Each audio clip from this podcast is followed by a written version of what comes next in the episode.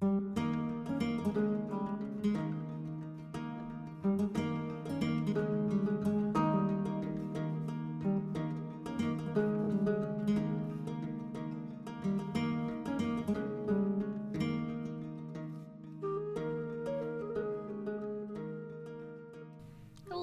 adventurers. This is Lizzie from the Westerverse. These are my campaign diaries for the Guardians of Fahal. Uh, today, we're going to be talking about episode 18, which is called Flights of Fancy. Um, let's let's do, I guess, a little uh, life update. Right now, it's Thanksgiving weekend. Uh, I'm really behind on these. I was so far ahead, and then I took a massive break and I'm trying to catch up again. So this one probably will be airing towards the end of December. So uh, yeah, hopefully it's an extra good one. It's probably going to be long because I have to go into very long stuff and there will be some content warnings specifically for what's talked about um, and i will put timestamps around that so if you guys want to avoid that you can can i completely understand no judgment yeah i obviously um, for a life update, I'm currently recording now for the first time in the in transition podcast recording room. I have some of the soundproofing stuff up, and I ran out of uh, adhesive tape to hang up the sound panels, so I'm gonna have to go get that. Uh, get more of that, which kind of sucks. I wish I, I could have finished it this whole weekend, but you know what? It's more time to record, I guess, which I desperately needed to do and edit stuff. So, I look at life thwarting me but making me be productive. Um, yeah, okay. So, wow, both both this episode and the one I did for 16 um are both more serious. This one is going to have a lot of explanations, but it's it's I don't want it to feel like I'm defensively justifying a choice I made about an NPC's storyline like like I did something wrong. Um, it's more of I want to create context and thoughts as to why I, I included this as a storyline. So I'll kind of go into my thoughts on that a little bit later. But this this episode also has a lot of little fun, not tragic, but also very dramatic reveals that I feel like were super obvious and people like it's almost so cliche that I'm surprised nobody guessed it earlier, like at the table, but but they didn't. So you know, it's it is what it is. So yeah, um, starting off this episode, uh, in case you haven't listened to it for a while, they had split up where Una, Nora, and Rowan are going to go talk to uh, Rhiannon because she specifically told Rowan and Hans and Franz, Andrew's character, that um, she wanted to talk to Una about something. So uh, Una's checking in with her. They're currently uh, in way on their way to go meet Hughes later in the day to search the aqueducts. Um, and hopefully find more clues to the person Una's looking for. So, yep, that's why they're going to the school. Um, unlike last time because they're visiting more in the morning. Rhiannon is busy in the morning a bit, so they're they're waiting around for a little bit in her uh, room and uh, there's uh, also the awesome campus guard who wants to give him a tour. Um, I I really liked the idea of there being different personalities to the guards. Where you know they're they're the ones that are like yep we're guarding things. This is very serious. But then there are also the ones that are more of like the campus security like the campus guides of like oh welcome to so welcome to this college. Welcome to minnesota state. I would love to show you around. Uh, here is this the the the dining hall and, and you know here's the bookshop where you can get your own custom hoodie of uh, the school's logo on it and our bookshop where we sell overpriced textbooks and you can sell them back for a fraction of the price wouldn't you like to know more anyway I, I as they're waiting for Rhiannon, I kind of planted some stuff in her room, a little bit more details. Uh, there's tapestries on the wall, but they didn't really ask what they were of. Um, and I feel like they could have potentially been more hints. And I, I had written them up. Uh, basically, Rhiannon has a lot of tapestries of um, horses on her walls and like running across floral fields. And probably one of them would have reminded the boys of the one that was created um, for the, the tournament. Um, it, one of them would have reminded them of the one that was created at the weaving contest for the festival to the goddess of knowledge um, is one similar to that. Um, and then she also has ones of um, it looks like birds on it like some sort of like a falcon or eagle symbols and stuff like that. And there might have been you know reasons for that. And they could have had a history check about it but you know they didn't they didn't ask about it. So we'll just let that be for now. Um but yeah then we um get to talk about how uh, I get to go into long details about clothing. I really like clothes. I, I really do. I I have a bit of an interest. Like I am not an expert in any means, in any way of historical fashion. I'm more of like a, a novice. I'm, I'm very interested in it though, um, and I I love uh, I love clothing and i also like how cultural differences can be represented in clothing uh, such as different styles of modesty what the nobles wear versus what the average uh, worker person wears and, and what it says about somebody. Um, and a lot of times historically like clothing could kind of symbol like factions. Like um, there's a little bit of mixed history on whether herald dresses existed. So like heraldry is basically when a noble house would have like their family crest or whatever, and it would have like you know a an eagle and like a unicorn on it and it's like oh this is house so and so or this is the so and so it's got three pairs on their a shield or something um so like there's there's mixed sim- there's mixed historical evidence of whether people actually wore um, they would wear stuff with their heraldry on it. It was usually like a ring or something, but um, or it could be on like their their shield. Um, but like for women there there's this idea that women wore like dresses that were only in their n- noble house colors or uh, with their like their herald sign on it. And because there's pictures that looks like I, I believe that they found that look like there's pictures where somebody is like a girl from this house is wearing a dress that has their house iconography on it. But a lot of people and historians are divided whether women actually wore those um, or if it was just for like historic paint, like not for historic, but for paintings, like court paintings. Um, because mostly like noble people would have a ton of different outfits. That was a sign that you were wealthy, that you could afford several different dresses of different colors. So the fact that you would limit yourself to just whatever your house colors is, is silly. You don't get to show off your wealth as much that way. Um, um, and one one thing that is kind of fun about this that I've seen done really well in certain shows, uh, specifically, I'm going to call out the the fashion designer um, or the the costume designer of Game of Thrones here. I don't remember what their name is, but they specifically created a lot of pieces that kind of like told a story through it. Like for instance, um, Sansa's wedding dress um, we're going to talk about specifically one character's clothing for a minute here because this is the one I've studied probably the most on. Um, so there might be some spoilers for Game of Thrones if you're not caught up, but the series has been out for a while. So we're going to talk about specifically Sansa's clothing because this is one of the most unified themes of it. Um, Sansa's clothing in the beginning of the show actually resembles her mother's a lot, which kind of makes sense because at the beginning of the show, her main influence of like what femininity and being a woman in this world is, is her mother's clothing. So it kind of has more of these northern styles. It's not super fancy. The big difference is instead of really wearing furs, like the neckline of her dresses normally has like some sort of like flowers on it, and she wears like a lot of soft colors.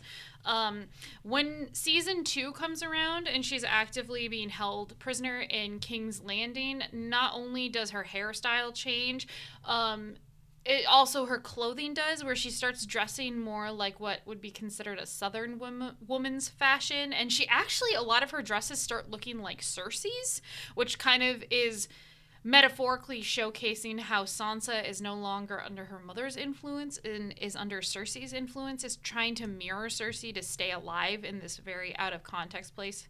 Um, in season three, her clothing kind of starts branching into something where it's not really, uh, I would say it's closer to Sansa's own style, where it's still reminiscent of King's Landing fashion, where it's not complete northern fashion, but it doesn't look like Cersei's clothing anymore. It almost has earlier elements of her mother's clothing.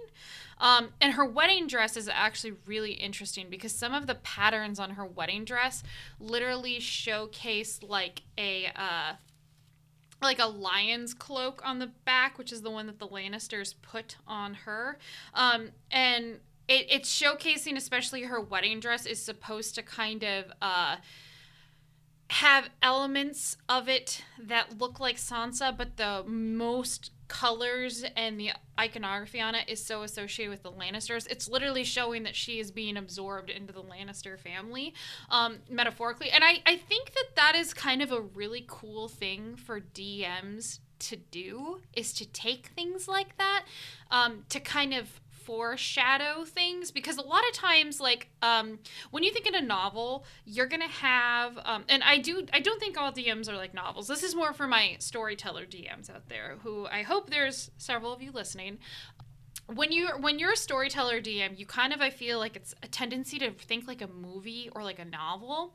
And the problem when you're especially stuck thinking like a novel like I do is when you're in a novel and you have like you're in a character's head or you're close to their perspective, you can have paragraphs or pages noticing these details um, and have the character have a conscious narrative thought of, oh, I feel like I'm getting a like let's take Sansa for an instance during her wedding. It's like a, I feel like I am being forced and overcome and absorbed into the Lannister family, and they're forcing me to shed my Stark identity.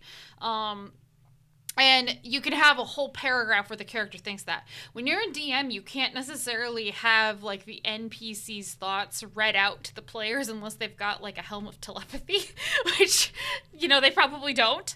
Um, so i kind of like the idea of using of using clothing to demonstrate things about characters. Like you know what does this person's dress say about them? How they style their hair? Um, because a lot of those things are cultural things. Like fashion i like studying because it has cultural significance. Like for instance and i, I promise this whole episode's not just going to be about fashion this will be the last point.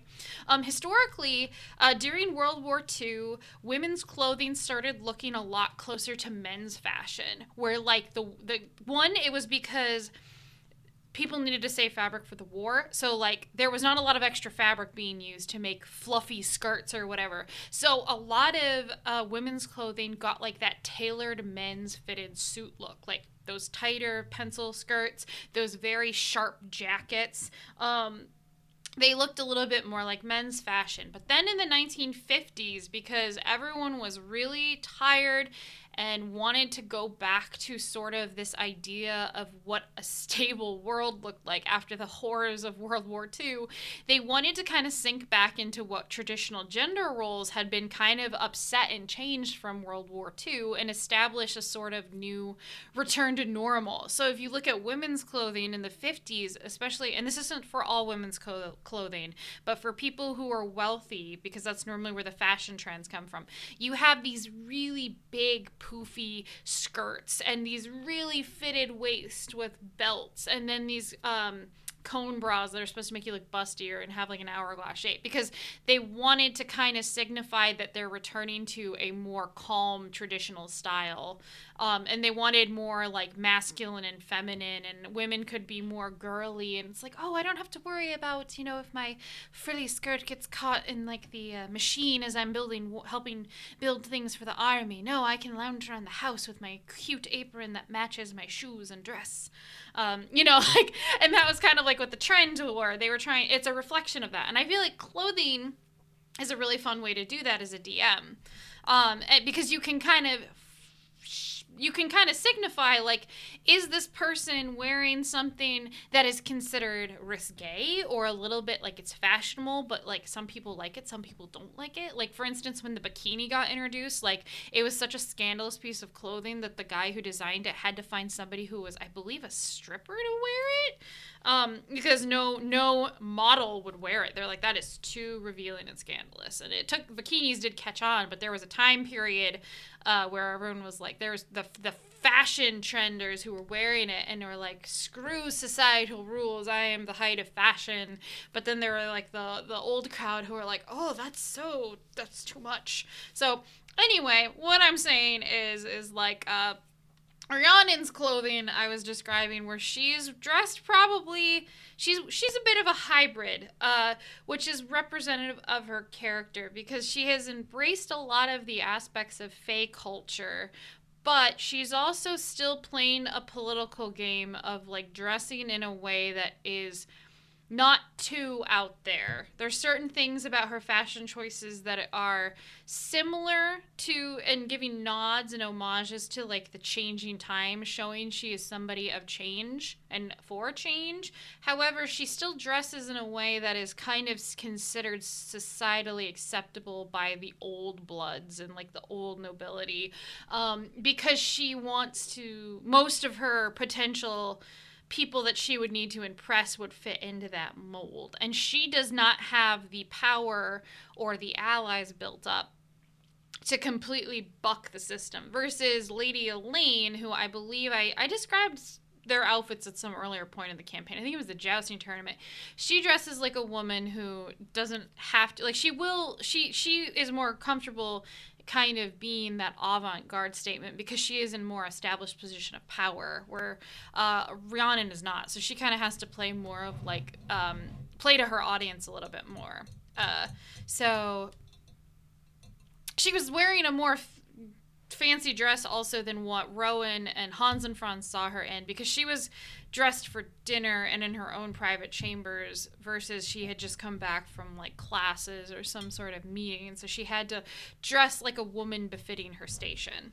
Anyway, wow, I'm 17 minutes into this. Holy shit, guys. well, thank you to my coming to my TED Talk for DMs on how to incorporate historical fashion into your D&D settings but make it your own.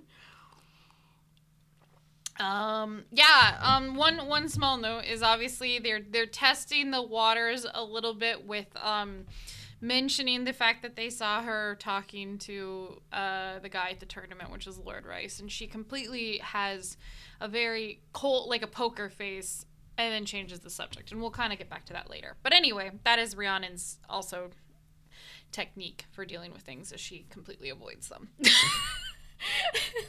and maybe I'm projecting uh, myself onto a character there, but I'm guilty of doing that too.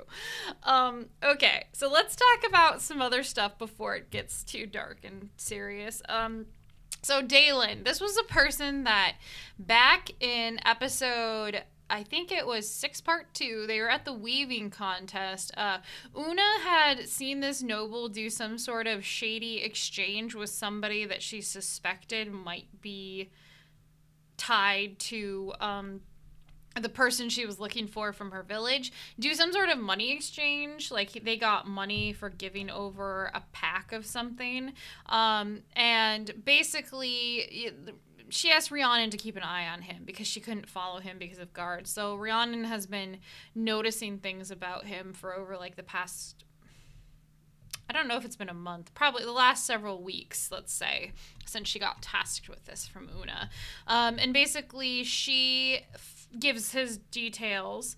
Um, and I, I kind of use this as an example to showcase like who this person is in the world because I wanted to foreshadow maybe his motivation of why he's helping, um, why he might be helping somebody uh, do some nefarious stuff because there was definitely I wanted to give them options to pursue. Like they could have totally done like I, I had a couple options for how they unraveled this mystery. One, either they were gonna keep going to the aqueducts or the fighting pits to run into these guys, uh, like my baddie, or they were gonna go um, stalk um, this Dalen Bell water kid and kind of see if they can like see him talking to anybody and follow him, like do a spy game that way. So I wanted to present that as an option, but they didn't really. Um, um, like I wanted to give them multiple options. I don't think it was too relevant. Um, I also did a little bit of foreshadowing with like what his t- uh, Una was wanting to maybe try to like seduce him or something, and she had some crazy plan. I could already tell brewing in her head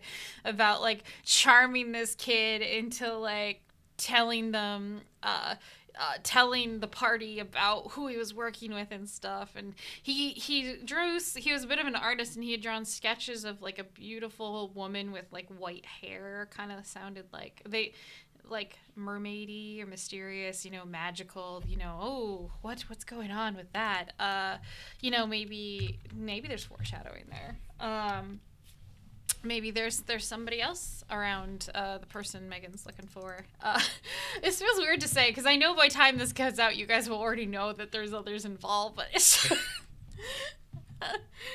yeah, for those of you who aren't caught up, we'll just leave it at that. Um, so also. I I love um we took a detour here to just mention Megan and her plan her notes because literally Megan's notebook is literally line paper. Well, first of all, Megan, the way she does her character binder sheets, I actually do similar with my DM notes. Um, for my my physical copy and i do this with my d&d characters where like you print off everything and you put it in like a notebook and then you laminate the pages and then you're like flipping through so you have your section where your character sheet i have a section where it's like printed off my abilities for everything and then my spells if they're a spellcaster and then i have like other areas where i keep random notes for things. Um, and, and that's what megan's notebook looks like she has this whole section where it's like a word or two written or like a sentence and then it's like circled and then it's like a like a if there's like a, a, a string linked to something else over there like you know like a ha ha here's this point that i will follow up and find the answers to um and it, it literally looks like she ha- could potentially have like a bunch of pictures up on a wall with like yarn and string that's it but in in paper form that's what it looks like um and I like how she wants. It's like she's got this plan. I, I, I really should ask her in hindsight what her plan was, because I'm sure it was not incredibly detailed. But I, I, if I had to guess, it was probably like a we're gonna stalk this kid, and then we're gonna set up a situation where he could save a damsel in distress and like win over his trust, and then get him to rat out the people who he's selling stuff to. You know, um,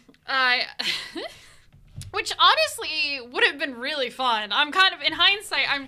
I mean, this is spoilers, but they didn't end up doing that. Uh, but it would have been cool if they did. That would have been really fun to see them try to pull that off. Very high risk, high reward. Um, like, I don't know what it would have. What it would have.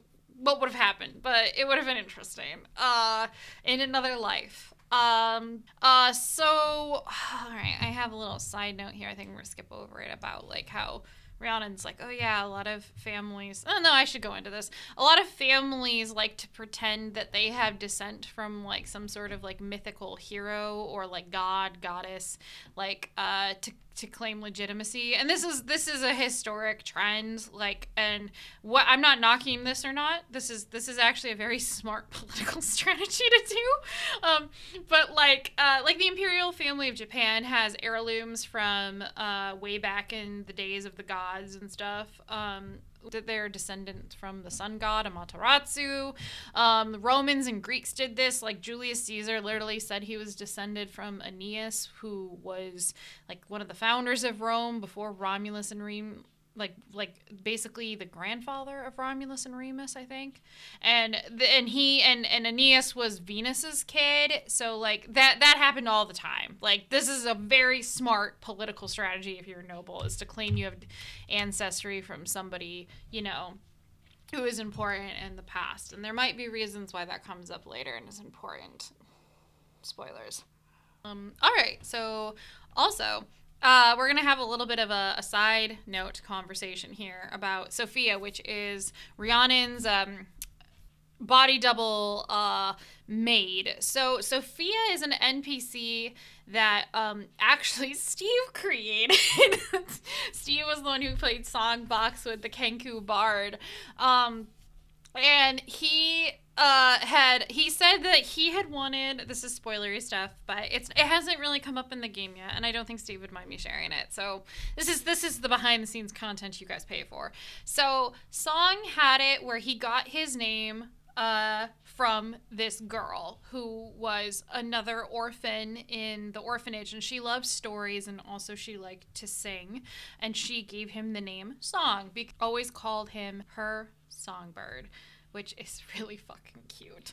Um, and then she got adopted basically or bought um, by people because she had a very good uh, memory and she was pretty affluent and like she was pretty naturally inclined to learn different languages and stuff like that and was intelligent so they uh, you know she got adopted. So steve has it where he eventually wants to find her or reconnect with her as song. Um, and i was like oh i gotta figure out where to put this person in. And then i just remember him. He's like this is what i pictured she looked like. And he showed me this picture um, and it it was like of a npc kind of tavern girl. She would be around like 18 is what he was thinking because Song's about 18 and they were like the same age. Um, he showed me a picture of what he thought she would look like, and I saw it, and this is like months and months and months ago. Uh, I, and I was like, holy shit, she is almost exactly what I pictured Rhiannon looking like in my head because Rhiannon was one of those NPCs that I had built out like for a very, very long, long time. Um, and it was just it was so obvious. I was like, what a great way for me to introduce an NPC that might have never showed up otherwise. And it's just so much easier to work them into the campaign, which is rewarding for Steve, um, because then his character has a chance to interact with her. And it makes sense. Like, he sold her as like somebody who would be smart with languages, um, who could be entertaining, but most importantly, for like a noble, like as a maid, like they look so similar, which I mean, for Rhiannon, who wants to be able to sneak out, that's of course what you're looking for. So uh, she obviously has an arrangement with Rhiannon to. Um, she's her personal maid um, and very they are close in a way where Sophia's in on a lot of her secrets, but it's still a little bit of a strange dynamic because Rhiannon is so highborn and uh, Sophia is not, and she is her employer. There is still a little bit of awkwardness there, even though they do have a pretty good relationship. It's not like Rhiannon's a shitty boss. Like, if anything, Rhiannon pays her really, really well because she wants to have reasons not to have Sophia rat her out. Um, and Sophia gets to learn magic from the school. Uh, so it just it just worked out great. I I love it. I freaking love it the horse must have guided me. It was fate. Uh, it just it's one of those things that is, I'm so happy that Steve came up with this random NPC like from his character's background that I really hope I get to have an interaction with him and her someday. Yes, yes. All right. So speaking speaking of nobles um, and all of that and heraldry, all the hints were there. I feel like I telegraphed it so much it's almost cliche, but yes, Rhiannon technically has a very complicated relationship with the twins and their culture. Um, I was waiting forever for the secret to be revealed. I thought it might even happen the very first night they met her. Um, and then after that, I thought they would figure it out from the. Uh, at the at the festival to the goddess of knowledge but you know it was it was this close it was this close to being revealed. I think even in that episode uh campaign diary i made a comment on it and and they didn't go for it and i'm actually really happy because it gave this more of a uh chance to come out later. But yeah like rhiannon is the daughter of mm, Gabriel Belmont, who is the Duke of the Iron Valley and kind of intermittently their family is at war with Hans and Franz's tribe. Um, so, and literally, Rhiannon has always heard them be referred to as like the feral tribes, which is very derogatory. So, uh, you can imagine the complication of this. Uh, now, the reason why this is like Rhiannon hasn't treated them as such is because I, I Rhiannon is somebody who was educated in very specific ways uh, and prevents a, and kind of presents a very sanitized version of what her group her her family her dad's family and power was like in their actions. So um, imagine like you grow up and you realize i mean okay i'm gonna we're gonna get political here so just just just strap in for a bit if you are like most students in the US, if you are in the US, and if you're not in the US, thank you for listening. I really appreciate it. Um, imagine like when you read a history textbook and you look at something like Thanksgiving just happened. Like you have, we have a very sanitized version of what uh, settlers' relationships was like with the Native Americans when we came here, like to the indigenous people of not only just uh, the US, but also in Canada and then Central and South America for like the other empires that kind of came over and started colonizing. We have a very sanitized version of what our histories and our actions with were them. And I don't think it was until I was older and I actually started reading things written by like indigenous authors um, or not so like biased one way. Uh, and, and like histories and reading the real facts of what happened about things. And i just was like holy shit. It's kind of like the, the meme online you see of like the the the, the two nazis. One of them's like are we the baddies? Where uh you know like rhiannon's view of this group of people that do not live in what is considered a civilized manner like they've been demonized by the culture is at large and uh, she's smart enough to question it but it's still a very uh constantly you know it's still a very complicated thing to kind of realize where it's like well i don't really want to mention this that this is my entire view of your people that i've been taught for quite a while.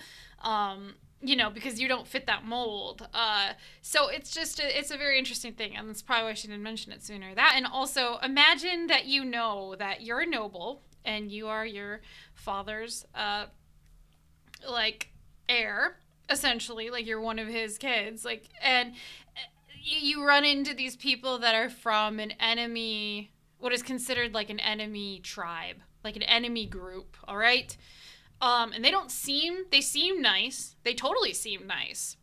But do you really want to just bring it up if they haven't really seemed interested or mentioned it? Um, because if if you mention it, if they figure it out right then and there, like you know, it's it could change the relationship. It could it could make there be hurt feelings. Worst case scenario, it's like well now they're gunning to like murder you or use you as a hostage. But it also changes the relationship. Um, and Rhiannon is somebody I feel like is a noble who is very nervous about trusting people because if you spend your life constantly being monitored or waiting to be betrayed or someone to be let in on a secret and then they use it against you because you're a powerful figure that can give them influence if they've got blackmail on you. Yeah, of course she's going to be cautious. Um, and I think the reason why ha- she would open up to it about uh, with Una and Nora and Rowan is because they are very much outsiders to this whole thing. So like they have no financial gain by knowing this. Like it's not something they can really use over her. Um, and so yeah, it's it's kind of one of those complicated things. Uh, and then yeah, so it was one of those conversations that I was really happy that the twins were not in there for. And it was really super funny because technically at this time, Andrew had left to go hang out with his parents. So it was just Josh sitting there. And so Josh was just like sitting there, like, oh my God, I can't believe Andrew left and he's missing all of this. I'm getting all the details. And like Josh was like sitting back, like joking, of course, because I don't think this is Hans and Franz' character, but he was basically like, all right, brother, so we're going to take her and we're going to use her as ransom to get back into the village. Uh, which, you know, would be a smart plan for them, but it's, yeah, it's probably not the most honorable thing to do, but it'd be smart. Um, all right. So let's, oh, yeah, yeah. Let's get into some serious shit. Okay. Oh boy. So, this is this is the contenty warning spoiler section. We're going to be talking about Rhiannon's relationship uh, and when I say that, I don't mean like relationship and like romantic. Her interactions with Lord Rice, which I have alluded to being not great. And if you listen to the episode, you know. If you didn't listen to the episode or you skipped over this part, uh, uh, you need to like uh and you don't want to hear this part, I'll put timestamps in. Um, okay, so yeah, we're going to be talking about uh, rape and sexual assault and all of the complications of that, and why the fuck did I put this in my D and D campaign? I actually didn't play Rhiannon telling the story as emotional as it could have been, um, and I think that is probably because I, I don't know if it was a conscious decision, but there are times when people talk about things that happen to them that are absolutely terrible and they can be really um like it can be kind of like they can be lacking in emotion. And it's almost like your brain i believe it's like dis- disassociating what happened. It's almost like you're talking about like something you saw from a movie. It's like your brain putting distance between you and what happened because you feel like if you if you if you let it sit too much it just it brings up too much emotion and it's too painful. So like you kind of put this distance in there. Um so one other thing I want to make really clear about this for people, because I, I don't really want there to be ambiguity um, in necessarily what she said, because Rhiannon kind of phrased it like uh, I, I didn't want it to sound like she was saying it wasn't that bad or I was confused, as in like she didn't just come out and say he assaulted me or he attempted to rape me, even though that is exactly what happened.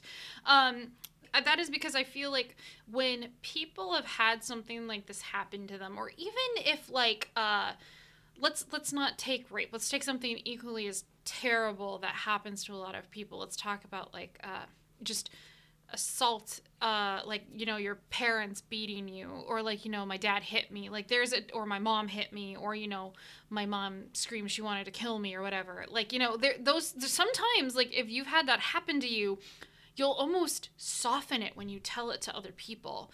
Um, because it's just your brain is having a hard time admitting what happened. Like i remember there's a very wonderful video online. I believe it was by uh, i think it was by kiri callaghan. Um, i watch her stuff fairly often. She does a lot of lore olympus commentary too which i love. But she's talking about specifically uh, how um, there were uh, there was a specific instance where it took her years to be able to just not say that that was a bad, really bad one night stand. Like for her to actually acknowledge the gravity of what happened in there. So I was trying to play Rhiannon um, truthful to how I feel like somebody who is a survivor of sexual assaults is, or a survivor of even just any sort of trauma like like that, or uh, abusive parents. Like there's this tendency when something like that happens to you where you try to like act like it wasn't as bad as it was or like somehow maybe you were at fault for it. Um and i wanted to make sure that for the audience like uh you know that's not that doesn't mean that's not an accurate statement of what happened. He was 100% at fault for what he tried to do to her.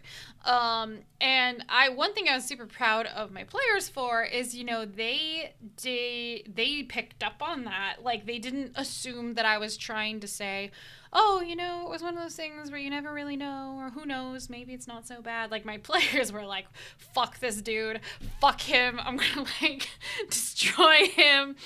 God damn, I want to murder this fool." And I was like, good good for you. I'm glad that you guys read this correctly and not like uh not in a way where uh, Rhiannon was at fault for this because she's not. And people who are victims of s- sexual assaults are never at fault for it. Um, they are survivors, uh, and they are not responsible for their uh, assailants' actions. So uh, I was really happy that they picked that up. Um, so one other thing that I kind of want to clear up about this too is in this instance specifically, uh, he had kind of been like trying to like woo Rhiannon for like a long time and put her in a vulnerable place where she was drunk before making a move. Um, and to me, the reason why he uh, did that is because he knew that otherwise like his advances really wouldn't fly as well. So it was purposely malicious on his part where he was trying to get her into a position where uh, she would feel like indebted to stay with him or question it. It's a very intentionally malicious predatory thing to do. Um, and i mean a lot of people who are assaulters do stuff like this. Like they try to they go after somebody who's drunk or they do a lot of emotional manipulation to make you feel safe with them first and then pull something like that and then act like you're hurting their feelings like I thought we were close. Um, and it was more than just it was more than just like a kiss. He didn't all out, you know, rape her, but it would have been that had not Lady Seamus arrived. Which also, good job, Sam. I also love Lady Seamus, not just for this, but also I just love her as an NPC. She's bad as hell and like cool. And, uh, and we'll talk more about her in a later campaign diary. Um, but uh, Rhiannon kind of is being vague about it because she doesn't fully remember everything and also doesn't want to just kind of admit it. But um, the, the truth is is people like Lord Rice, uh, they, they they know what they're doing. Like they, they purposely get you into position uh, like this. Um, and specifically his rationale for doing this is he wanted to put her in a position where she felt pressured into marrying him. And by sleeping with him, it would be a good way to try to convince her that they should get married. Um, and really that's his whole motivation behind it. It's it wasn't rhiannon was just so beautiful that she just drove him to lust and that you know he just had to have it. Like i've heard that so many times with like assault things where it's like this sort of like oh they're just too resistible. It's like fuck that shit. That's never what it is. It's always a power dynamic. And rice specifically knew wanted to get her in a position where she would feel obligated to marry him because she is in a feudalistic sense a very high marriage match. So anything he can do to kind of secure that up would be advantageous to him, and he doesn't care about her because he's shit. Um, so all right. Uh, that's that's kind of like my clarifying details about this um, and the events. So why did I do this? Um, well, I mean, I don't want to use the excuse because historically this is what has happened. Like I've heard a lot of people when they write dark fantasy like and put a bunch of extra like rape scenes in there because they're like, "Oh, this is what would happen," you know? Like I want it to be realistic. And I didn't do that for this reason. Um I didn't do it to be some sort of like edgy shit, you know, because I don't know how to make my story complicated without adding in like a rape plot line. I've seen a lot of fantasy books do that, and they're always done really bad. But like historically, people did do this. Like, um, noble women were historically more protected than other women, but they still would be like put in these situations constantly. Um, like Elizabeth Tudor, the first Elizabeth, um, because she was considered like she was a princess, but she wasn't really in line for the throne, but she was still a very good catch for marriage. Like her, she was assaulted and groomed by her uh, stepfather.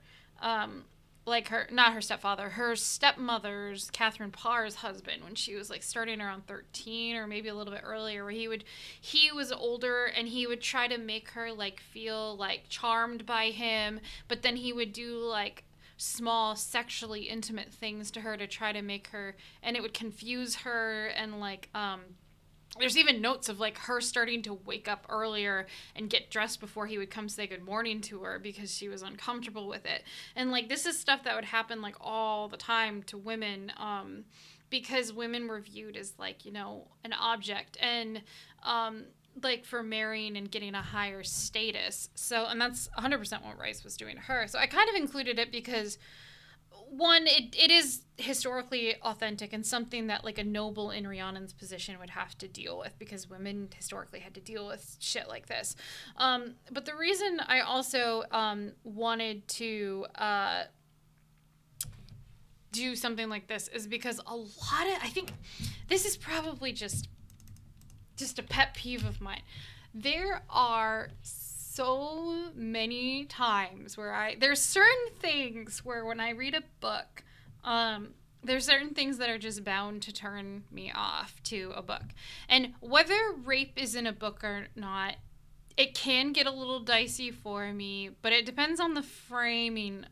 It depends on the framing of it and what what's going on. And also mainly that has to be around like was um is it focused around the person who's the survivor of it? Or is it focused around the fact of like this is a like it's a woman in a refrigerator trope? Which if you don't know what that is that's kind of a term coined from the fact that like in comic books a lot of superheroes girlfriends would just get killed off or like assaulted. And then it was like a motivation for them to be sad and you know be better. And uh, so basically that's a common thing that i've seen in a lot of fantasy books. It's like a female character is assaulted.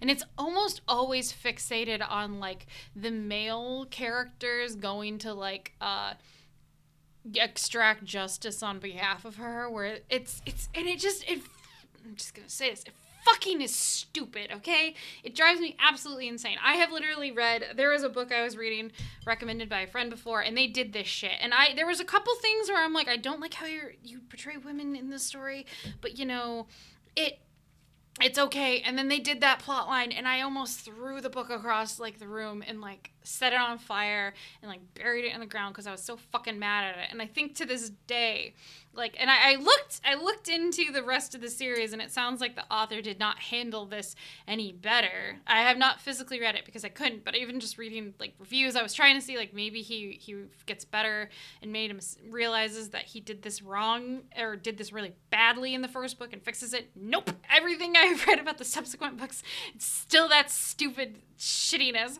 Um, so I just was like, if I ever met this author, I probably would have some serious words with them. And that is not like I'm I'm not trying to talk a big game. Like that is one of the things that fucking pisses me off in stories so much. Cuz I don't think that it's wrong to have stories of rape or sexual assault in your stories, but you have to recognize that it is a very specific type of trauma that is very pervasive and it can be very hurtful and feed into negative stereotypes if it's done wrong. So I think that's probably why I did it in this story is because rape is just done so bad in so many books. Um and it's always from like that either like the female is gonna go exact some sort of horribly violent revenge on the male for it. Um and you know then it makes it okay. Like you know the I, i've never watched kill bill but i do know the kill bills kind of fit into that sort of storyline, that that plot line. And and some people who are survivors of sexual assault uh, find great comfort in that. And I say there's not really a right or wrong way to like. There's not a right or a wrong way to like have a reaction to those stories when you've been through that. Um, but I I do think that a lot of times it's written for like a male audience of like, yeah, we get to go see, you know, we get to be one of the good guys, you know, because we're not like that guy. So we get to watch this guy die horribly and we get to kill him horribly and feel morally justified because we avenged this woman who got raped. And it's not really about the the person who is the survivor of sexual assault. Um, and the reality is, is most people who are um, people who are sexually assaulted are never believed. Like I have many, many friends, both male and female, and some like non-binary who have experienced different levels of sexual assault and just the biggest thing is like they just want to be believed they don't want to like make a big they don't want to go and like murder the person who did it to them. It's really just them trying to come to terms with like what happened to them and not feel like it was their fault. Like that's one of the biggest things that I have seen um so like this is kind of getting really long um so I, I i just feel like it's it's done really really uh you know bad and uh, Rhiannon's story, I feel like, even though she's an NPC,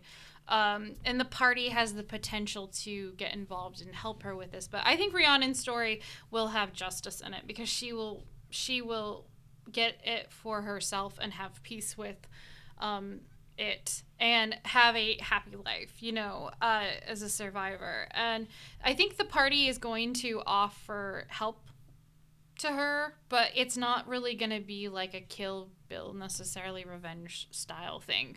I don't know. I, I, I weighed really hard on this because I was like, well, do you have to include that severity of it?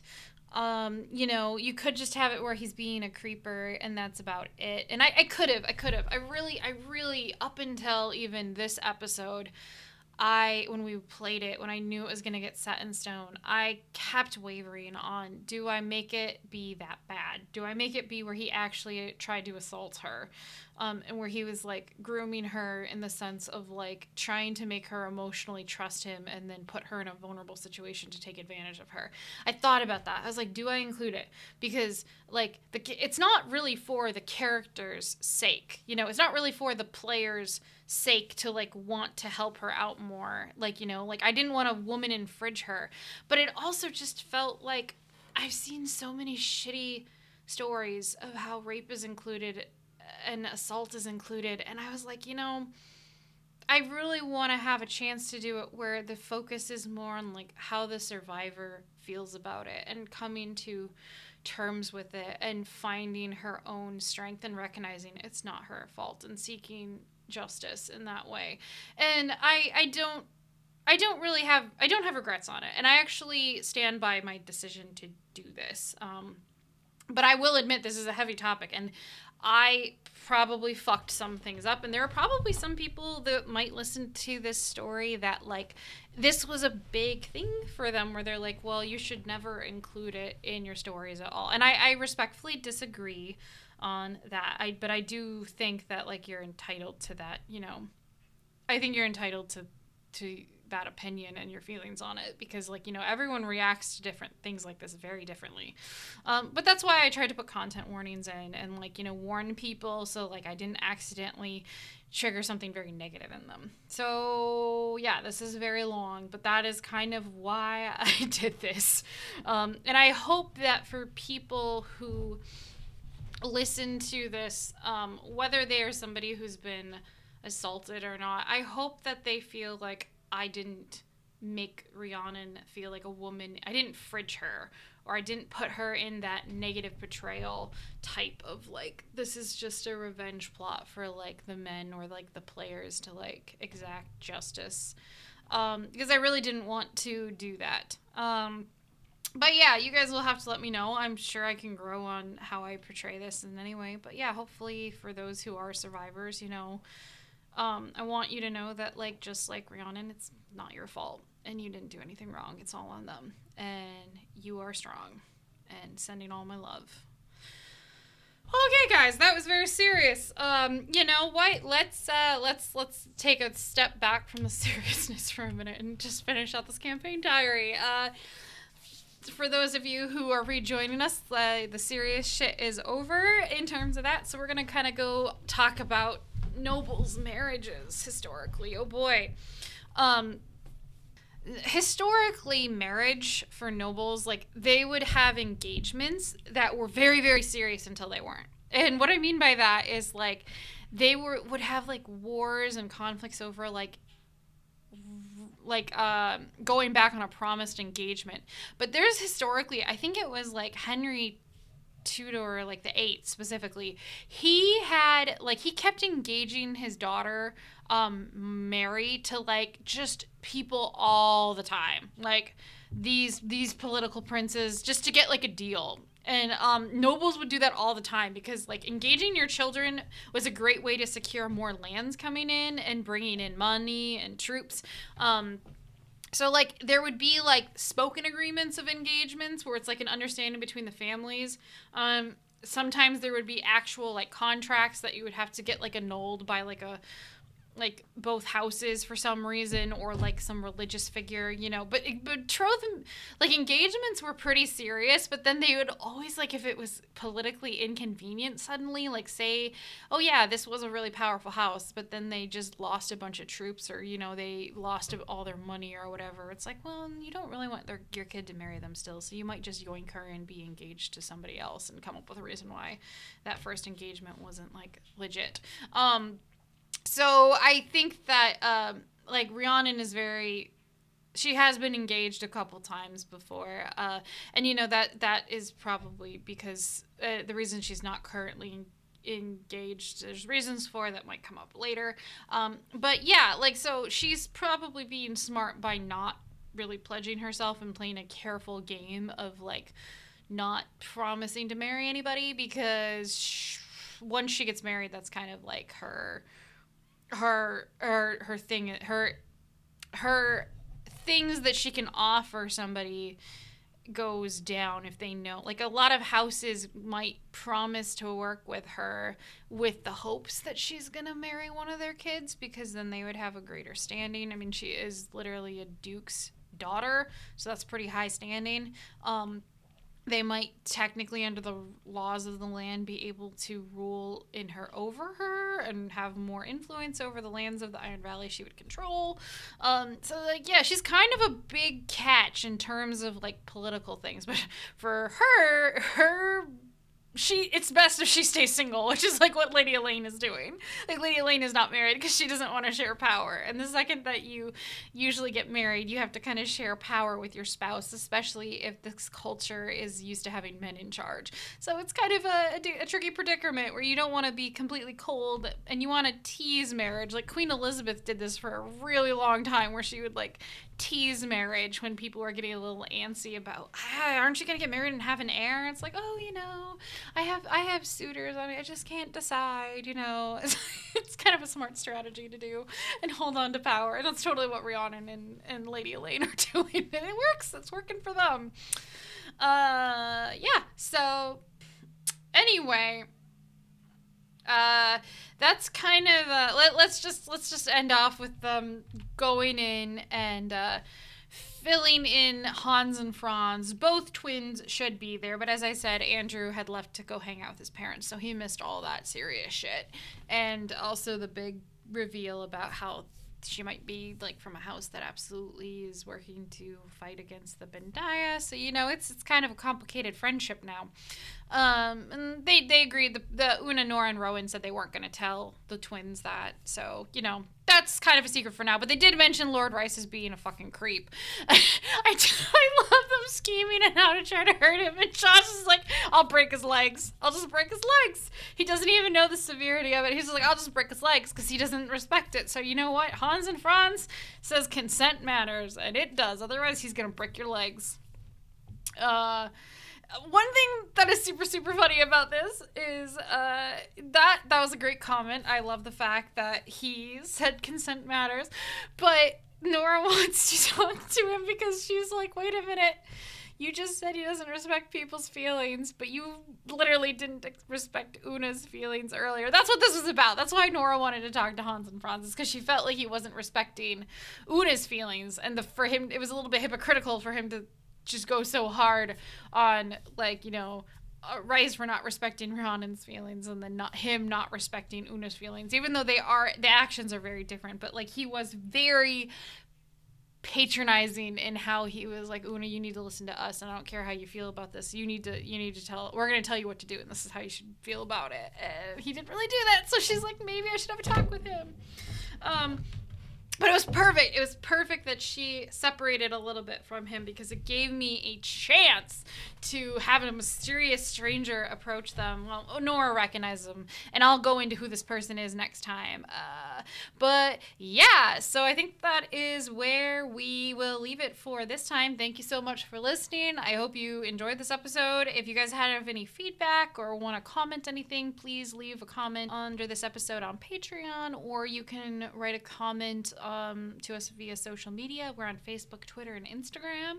Uh, if you liked it, please like, share, give us a review on iTunes or something, you know, whatever you listen to us in podcast wise. It'll help us grow. Uh, yeah, next time we're going to be talking about episode 19, which is also the first episode where we were recording uh, far away from each other because of COVID, but also we get a guest appearance. Woohoo! It'll be a good one.